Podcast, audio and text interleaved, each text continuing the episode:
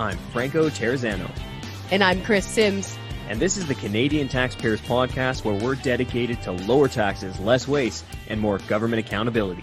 You know, we've all heard the saying Netflix and chill, but in Deep Dive, our federal director, Aaron Wudrick, is going to be talking about Netflix and Bill. And in Waste Watch, we just found out Meghan and Harry's security costs were tens of thousands of dollars more than what was originally made public. But first, let's check in with our BC director, Chris Sims. Simmer, what do you got for us today?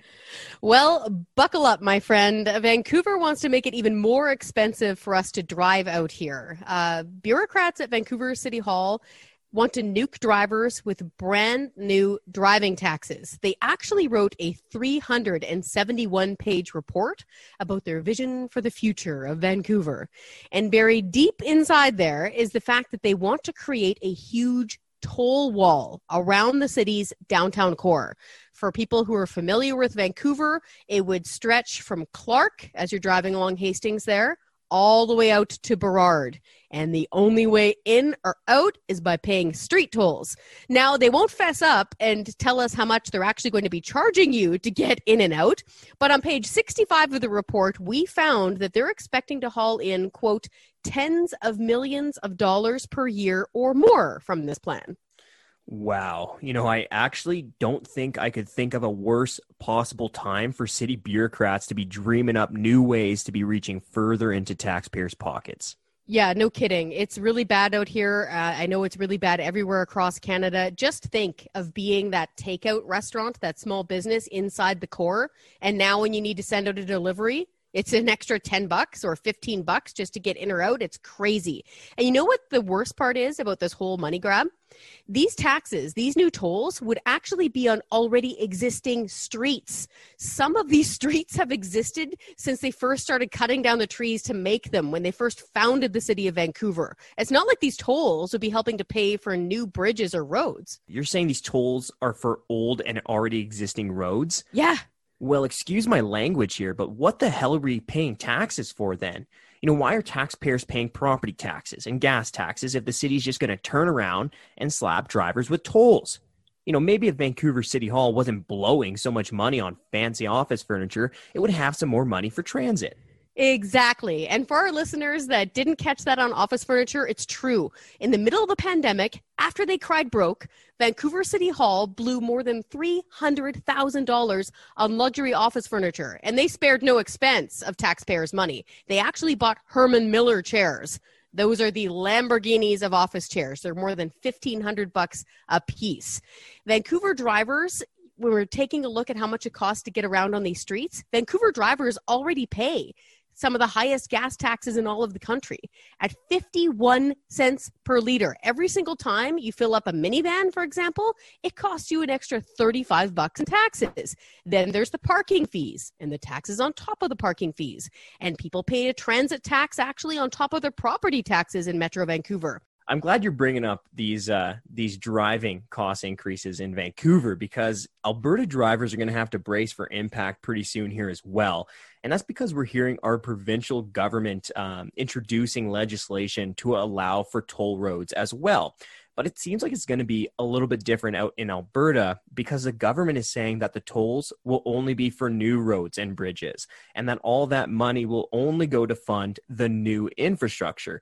And, you know, we're hearing a lot of smart people, a lot of eggheads who's saying that that could be a smart way to fund new infrastructure. Okay, okay, I hear you.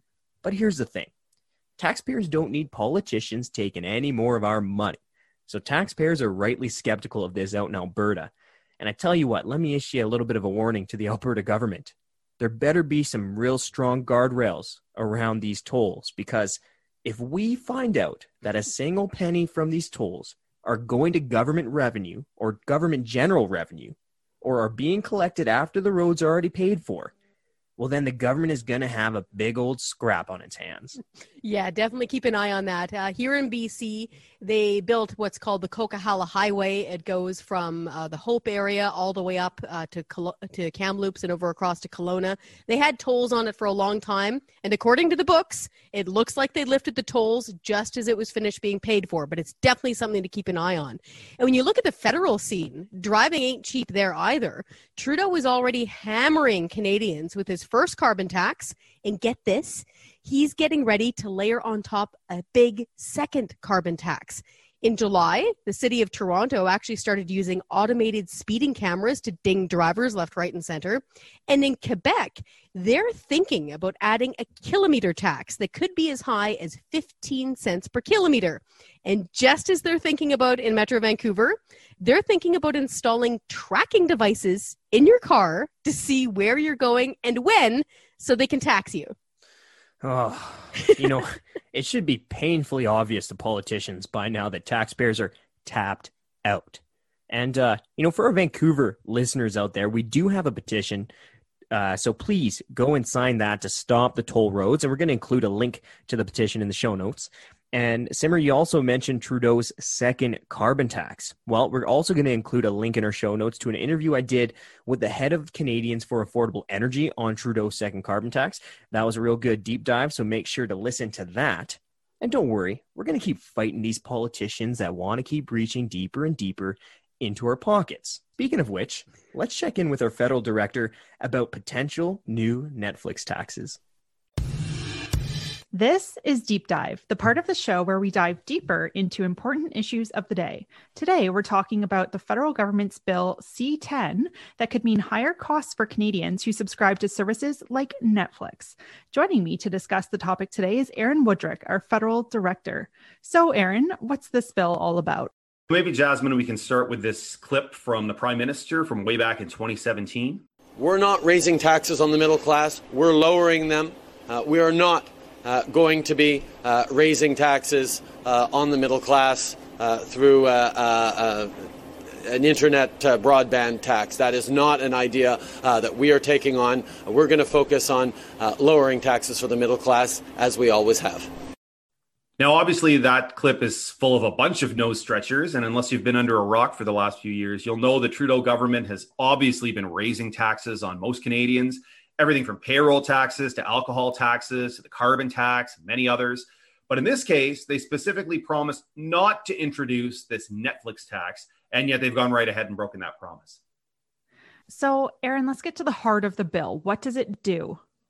Basically, if this bill becomes law, there's a government agency known as the Canadian Radio Telecommunications Commission, the CRTC, that will have the power to force streaming services like Netflix to pay into a special fund that would create Canadian content. And that, of course, is going to mean bigger bills for Canadians. Now, some people will know that in Canada here, we have some really strange rules about cultural content, that the federal government gives subsidies for quote unquote approved Canadian music, films, TV shows, etc. So is this just an extension of that? Yes, it really is. But what makes it especially weird is that they're trying to apply a bunch of rules from essentially the 1960s to 2020, and it, they really don't make any sense anymore. Uh, and in fact, when you step back even further, it's not even really clear what the problem is that they're trying to solve with this bill. So, how is this different than the policies that subsidize cultural content? There's a couple of things that are different. First of all, if you go back again 50 or 60 years, the main argument we had for carving out space for Canadian content was there was a limited space on things like TV. You only had a few channels. You had to reserve some of that space for Canadian stuff. Otherwise, we would just get overwhelmed with American culture from south of the border. But of course, you fast forward to today, we live in the era of the internet. There's an infinite amount of space for cultural content. It's an unlimited amount for for all people, not just for Canadians. And so that idea that there, we need to reserve space from a limited amount is just gone now. And and secondly, most importantly, I think a lot of people may not realize this, but Netflix alone is already spending hundreds of millions of dollars right here in Canada on TV and film production to make Canadian content. All right, hundreds of millions of dollars is a lot of money. So, why do we need legislation to force Netflix to make more Canadian content if they're already doing this voluntarily?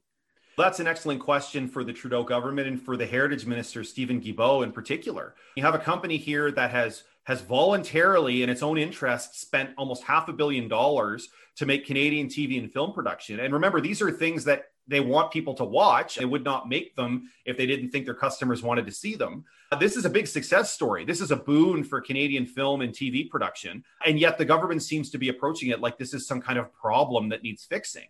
And really, what this policy runs the risk of doing is having Netflix take some of the money out of the pool they were going to spend on content people want to watch and give it to the government so that they can dole out to groups to make content that people aren't interested in watching. And that seems like a really strange way to improve your cultural output.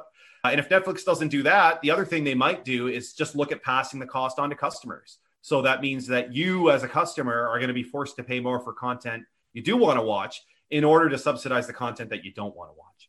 All right. That seems pretty backward, even by Ottawa standards. So, why are they doing this? The short answer is there is an arts lobby in this country, a whole cottage industry of groups that survive almost entirely on government subsidies. These are groups that don't care about pleasing a customer. And so instead, they try and please the government. And they do that to get subsidies out of government. And again, it just seems like a really strange way to improve your cultural output you would think that uh, artists they're all about free expression and artistic license. They're the last thing that they should be associated with is sort of government approval and yet that is what they are demanding here. They are demanding that cultural output in this country be regulated by government so that they stand to be the beneficiaries. So to play the devil's advocate then what would you say to people who argue that cultural content isn't about making money? I would say if that's the case, then why are the people uh, who are producing it asking to be paid to make it? Fair enough. Okay. Clearly, this is a terrible bill. Is it going to pass? I would say there is a good chance that it will pass, even though it's a minority uh, parliament, because there's no obvious party speaking out against it. It's just another in a series of very poorly thought out policies that will probably end up backfiring badly, hurt a lot more than it helps, and to boot, cost taxpayers money. I think the sentiment that people have when they look at big tech companies like Netflix and think, well, they're doing really well. So why do we make them pay more? But they have to realize that a lot of the spending that companies like Netflix do is voluntary. And so if they get hit with higher taxes, they can either just pass it on to uh, customers or they can cut back on it in order to fulfill their obligations to pay the government. So that really doesn't leave any of us better off. Sales taxes are another good example. Right now, you're not charged sales tax on your Netflix subscription, but going forward, you will be. Netflix is not the one paying that tax. You, as a customer, are paying that tax. This just sounds like a strange solution to a non existent problem. It really is. And just generally, it's very ridiculous to, for a government to think that it's either possible or desirable to regulate what people are watching on TV. And just paying more money and getting less for it is generally a losing proposition for most people. No kidding.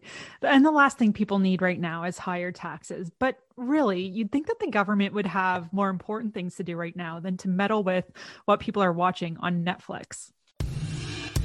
It's time for Waste Watch. This is when we make fun of the dumb things that governments are wasting your money on. So, James, hit me. What have you got for us today? So, you remember back in June when we found out that it cost just over 56 grand for the RCMP to protect Meghan Markle and Prince Harry during their Canadian stay? Mm-hmm. Well, it mm-hmm. turns out the bill is going up by $35,819 or 65%. It's it's up to just past $93,000 and counting. Okay, what do you mean by and counting though? Is this going to keep going up? Yeah, well, that's the thing the RCMP would only give me the costs for things like overtime and travel and meals and accommodations. Basically, just the extra stuff. Nothing about officers' salaries who are involved in this protection, and nothing about supporting unit costs, which could be could take this amount very, very high very, very quickly. Yeah, I reckon the final number will be a lot bigger than 93 grand. This spending was kept real quiet for real long. The bills were piling up, even as Prime Minister Justin Trudeau was refusing to say whether or not Canadian taxpayers were paying the tab for this royal couple while they were in Canada. Yeah, I mean, it took a long time for the feds to say anything about this. Like it was it was silly. Our records show the spending starting in November, and it took until January 21st for Public Safety Minister Bill Blair to say that, oh, no, we're not paying for the payer security tab. But then he changed his tune in February, saying, yes, oh, by the way, we have been paying for them, and that will end very, very soon. Don't worry about it. See, this is where it gets weird. While politicians were playing badminton with this issue, Canadians were not amused. Now, to be clear, Prince Harry is sixth in line to the throne of succession. He did serve in the armed forces for the UK, lots of Canadians have a lot of love for this couple, for Meghan and Harry. And a lot of them have a lot of affection for both Harry and his brother, Prince William. I know I do. Uh, I, in fact, I know most Canadians do. We often remember her, their mom getting married, and we remember seeing them at their mother's funeral. So they're special to many Canadians. But here's the thing that doesn't mean that average hardworking taxpayers should be picking up the tab for the lifestyles of Prince Harry and his wife Meghan. They're rich and famous, okay? And more than 80,000 Canadians signed our petition telling the Prime Minister to welcome the couple, to be nice to them, but not to pay for their costs with taxpayers' money. And that petition got people's attention from London to Australia. It did, and I'm sure the new information will get their attention as well. Even the RCMP were concerned about the Sussex costs. Like, this is a quote from Bernadine Chapman, and she's the RCMP's National Division Commanding Officer, and she was writing this in early January. Quote, Media is on this like a hot potato. So lots of coverage of the potential of the Royals to spend half their time in Canada now as an independent couple. Media spin is about the cost to Canadians. We are having a greater conversation next week. I'm going to go forward on this this has potential to cost us huge. And she added an exclamation point at the end of that, just to add emphasis. She sure did. Now, does the RCMP have any plans to recoup this money? So after I got these new costs, I asked them again because I asked the same question back in June. I asked them if they're going to try and get the money back, and they didn't really get into it all they would say is that security costs were covered by their operational budget. Okay. They also refused to say if Meghan and Harry would get any RCMP protection in future in the event they head north from LA, where they've landed. So yes, and they seem to be enjoying themselves there. And I want to be clear: uh, when they first made their departure from the royal family, from their official duties, they said that they wanted to be financially independent. So this isn't on them. This is frankly on Prime Minister Trudeau to come up with some answers here. Mm. In the meantime, we're bracing for the fact that the bill is only going to grow as we get more and more light shed on it. There's no other way for this bill to go but up. And I've got ATIP spending that should hopefully get us more information about what's going on. And we'll have more on this as we get that information. We're going to stick with it. All right. That's the show. And I got to give a huge thank you to our investigative journalist and our podcast editor, James Wood, or Jimbo, as I like to call him, because he's out there making us sound like uh, we at least kind of know what we're talking about. yeah, he's a master editor. Thank you so much for that. And hey, if you got something out of this podcast and you know somebody that would also like it, please send it their way and be sure to subscribe. Catch you next week.